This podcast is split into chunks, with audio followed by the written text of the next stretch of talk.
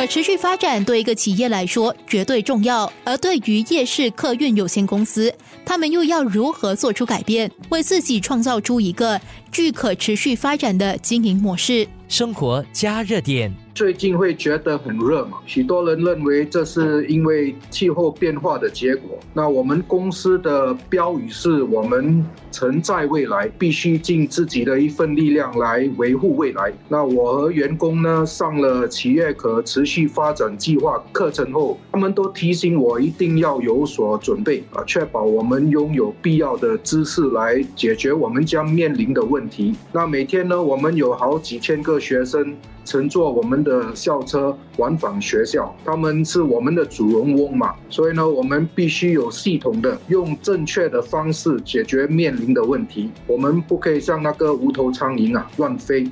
那就会辜负信任我们的大众了。我们公司夜市呢，客运成立于一九七十九年嘛，我们的旅程呢已经持续了四十三年，两代人了。那我父母亲创业，我现在还在守业。过去的几十年里，呃，我们守护着每一位学生。新加坡企业发展局的支持下呢，我们希望可以创造一个系统，让累积了我们这两代人的领域知识，能够在亚。州发挥，让新加坡和亚洲地区的学生呢，对他们乘坐的校车有认同感，校车安全性提高了，但排放的问题呢，也就可以缓解一些。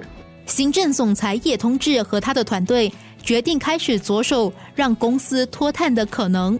新加坡企业发展局提供的一些协助，我们现在可以实现可维持发展为先的模式，所以我公司我的生意有望蒸蒸日上。为什么这么说？因为当我和我的团体意识到校车的排放竟是学校里的四分之一的排放时，我们一致决定是时候了，是时候开始对校车进行全电动化了。那我们有这个责任，为什么呢？因为我们确保下一代不必再担心柴油发动机引起的这个祸害、过量的碳排放和 PM 二点五颗粒的问题。那新加坡第一批的全电动。中型校车已经抵达我国土了。是的，是我们也是客运自己的全电动 CB 车牌的校车，就等通过路管局的批准了。脱碳是我们运输业的核心问题，聘用了安永提供的碳管理战略，再加上我们自己的路线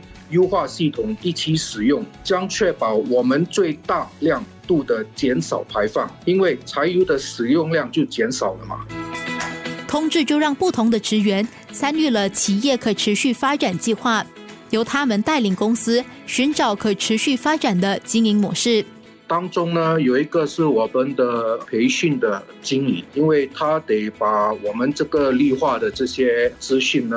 传达下去，有四百多名的司机，有四百多名的女士的跟车员，他们都得跟得上。什么叫做低排放？为什么我们要用这个电车？第二个。啊，我们的这个业务的经理他也跟上去了，他也得教我们的客户为什么我们必须开始脱离这个柴油车的问题。当我们脱离柴油车的时候，譬如现在一个中型车是大概新币十九万，那你换成一个电动。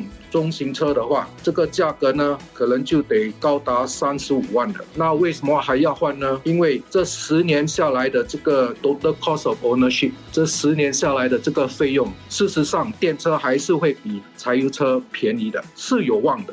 要把整个车队更换成电动车，成本会是最大的考量。对私营公司来说，负担并不小。但是同志认为，这并非不可能。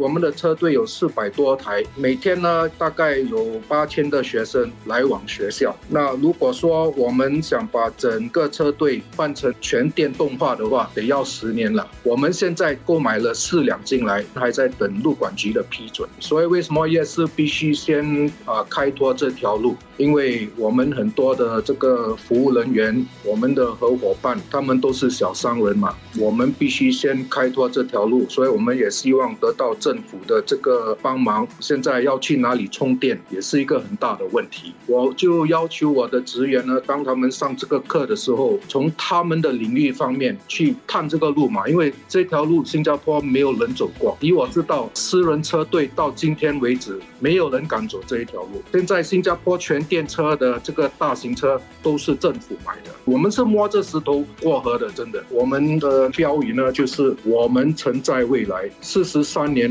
很多小孩子在我们的车上。我们知道 PM 二点五的危害是很大的，三岁以上的小孩子开始坐我们的学校班车。这些 PM 二点五如果一直环绕在我们的环境，二十年后、三十年后，它就是癌症了。既然现在有这个答案了，我们就该选择这条路。绿色经济使我们的注意力重新回到人们身上，毕竟人是我们最宝贵的资产。我们购买了全电巴士，以便我的司机有机会为未来做好准备。我们的客户呢，也注意到。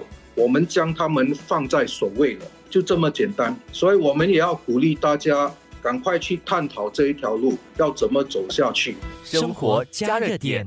经过这两个星期，从不同的政府部门到个别的企业，到参与的人员，分享了他们目前所付出的努力，为的是要让新加坡在二零三零年达成新加坡绿色发展总蓝图中的各个目标。